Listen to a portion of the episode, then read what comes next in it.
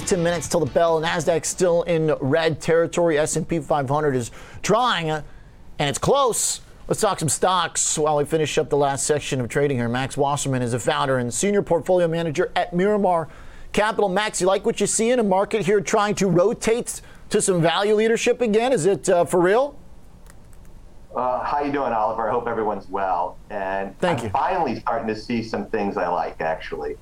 Uh, we've been waiting for interest rates to tick up a little bit so we could get some rotation to what we think is a more normalized environment where interest rates are higher and inflation, we believe, is going to be here for some time. Okay, now the inflation seems to be resonating as we've just got different commodities breaking out like every other month, Max.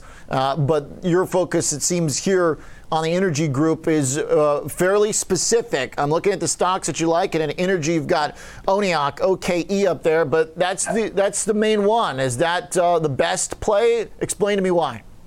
Well, I think you know we also have a, a smaller investment in Chevron, but yes, we like we like um. We like them for for a couple reasons. One is we like the natural gas pipeline business, where they're um, they're out of Oklahoma, Texas, with hubs in Texas and Kansas.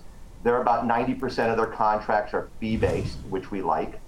Uh, with the commodity prices going up and a lot of fiscal discipline, they were able to reduce CapEx last year by 900 million, which really drove to their bottom line.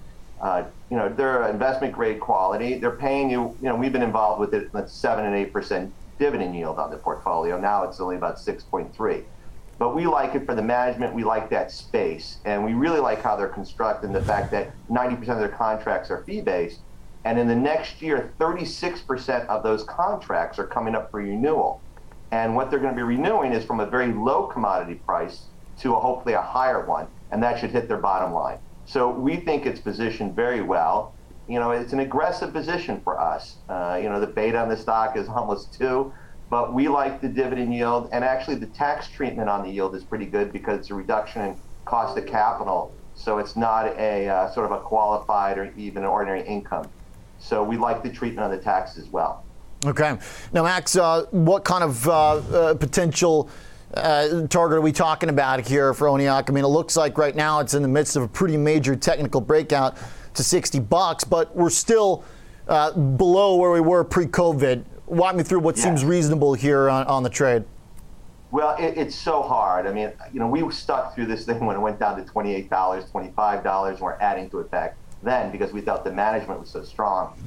Where do I think it could go? I think it could trade back up into the 70s. Um, but that being said, in order for that to happen, you need more normalized earnings, you need more normalized growth, and I think we're going to get there. It just, you know, this is a volatile stock, so while we have a very sizable position in this, we wouldn't be rushing in with the whole thing right now. On pullbacks, we would be adding to this, but I think you could see another 15 to 20 percent upside. And if you throw in the yield, you know it could be something. But this is a volatile stock, and it it, should be a piece of your portfolio.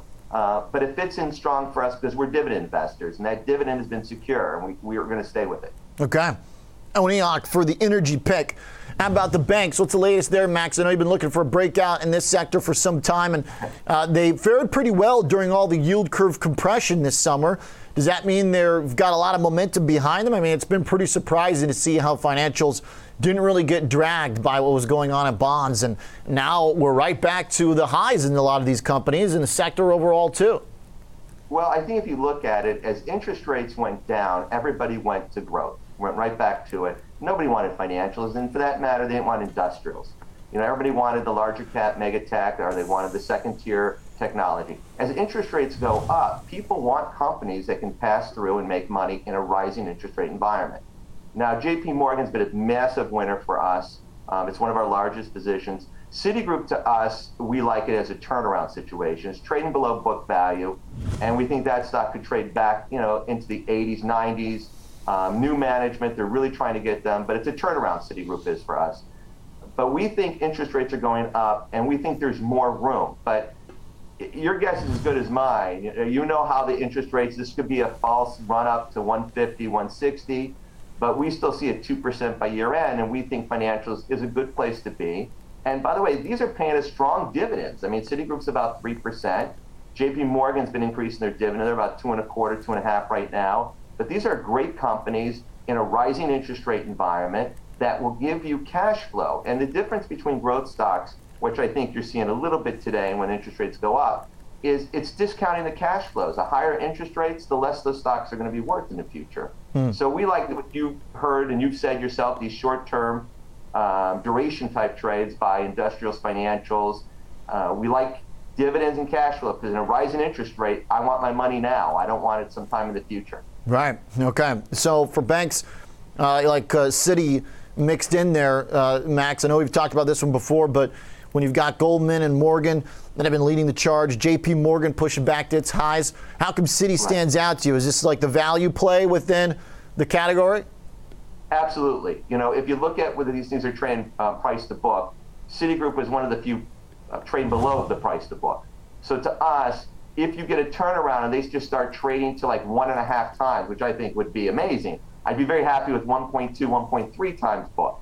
But if you look at JP Morgan at 1.5, you look at Bank of America, you look at their regionals, everybody's trading in the 1, 2 to, to up to 2 times book.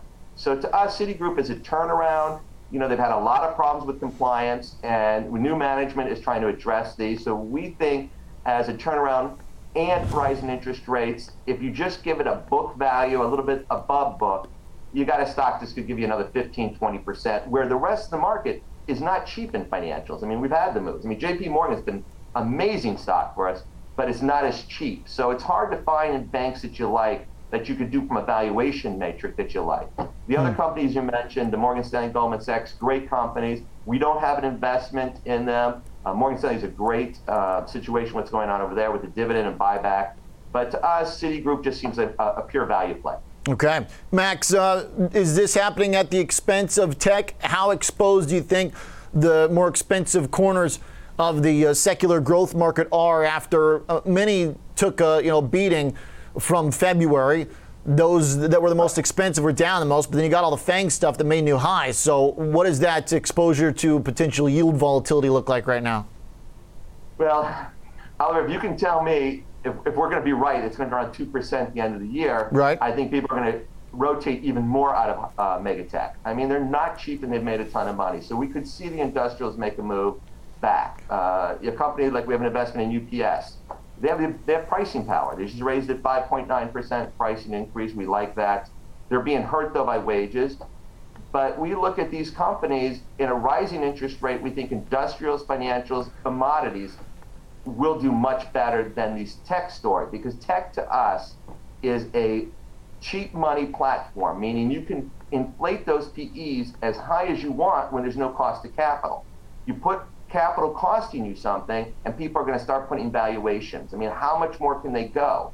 And when you went down to one and a quarter, 110 on the 10 year, and now if they were to go to 2%, people are going to be a little bit more stingy with their money. They're not going to pay 30, 40, 50 times earnings. All right. Max Wasserman, always good to catch up. And a nice uh, stock pick list for us.